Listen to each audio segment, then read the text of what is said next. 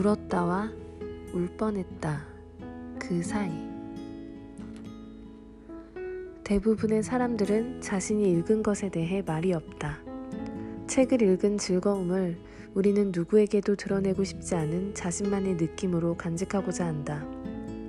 그것은 책에서 그다지 화제거리가 될 만한 내용을 찾지 못해서일 수도 있지만 자신의 느낌을 발설하기 전에 시간을 두고 설익은 생각을 가다듬으며 농익도록 뜸을 들이느라 그럴 수도 있다.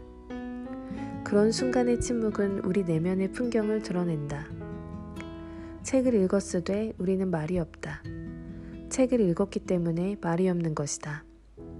설사 생각지도 못한 감시병이 튀어나와 어때? 재밌어? 이해가 되니? 뭘 느꼈는지 얘기해봐. 라고 신문을 일삼는다 한들 우리에게서 답변을 끌어낼 수는 없을 것이다. 다니엘 페나크 소설처럼 중에서 저는 2015년 가을 즈음부터 서울 종로구 북촌에서 작은 서점을 운영하고 있습니다. 서점 주인의 중요한 역할은 사람들에게 좋은 책들을 추천하는 일일 것입니다. 그러나 앞서 인용했던 글에서처럼 책을 다 읽고 나서 뭐라 표현할 길이 없는 감동에 할 말을 잃었던 적이 참 많았습니다.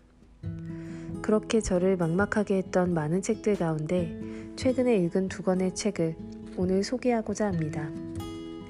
두 권 다 동화책입니다.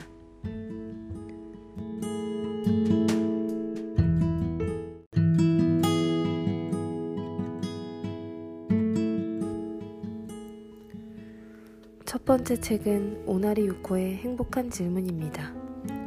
서로 무척 사랑하는 커플이 나누는 질문과 답변이 전부인 책입니다. 저는 이 책을 읽고 울었습니다. 울면서도 참 신기했습니다.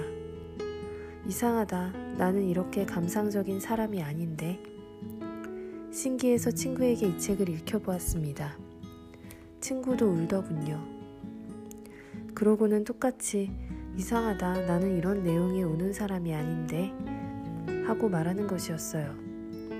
정말 신기했습니다. 이 책을 소개하면서 저는 이렇게 말할 수밖에 없었습니다. 이 책을 읽고 저는 울었습니다. 제 친구도 울었습니다.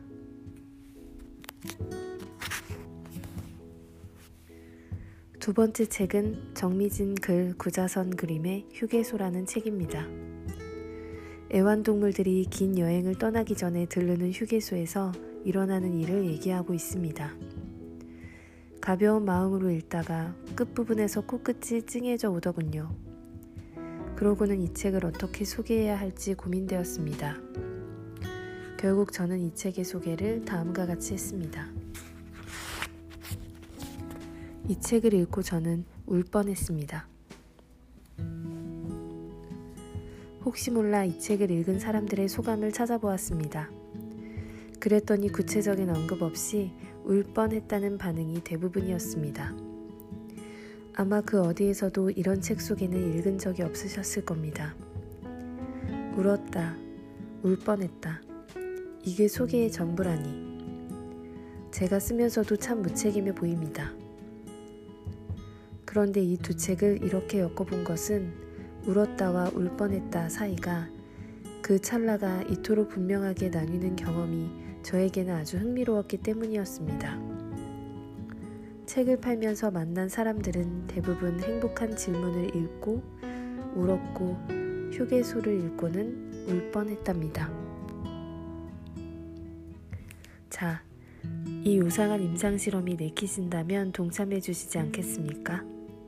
예외도 생기고 변수도 생기면서 이 작은 임상실험이 조금씩 풍성해지는 것을 보고 싶네요.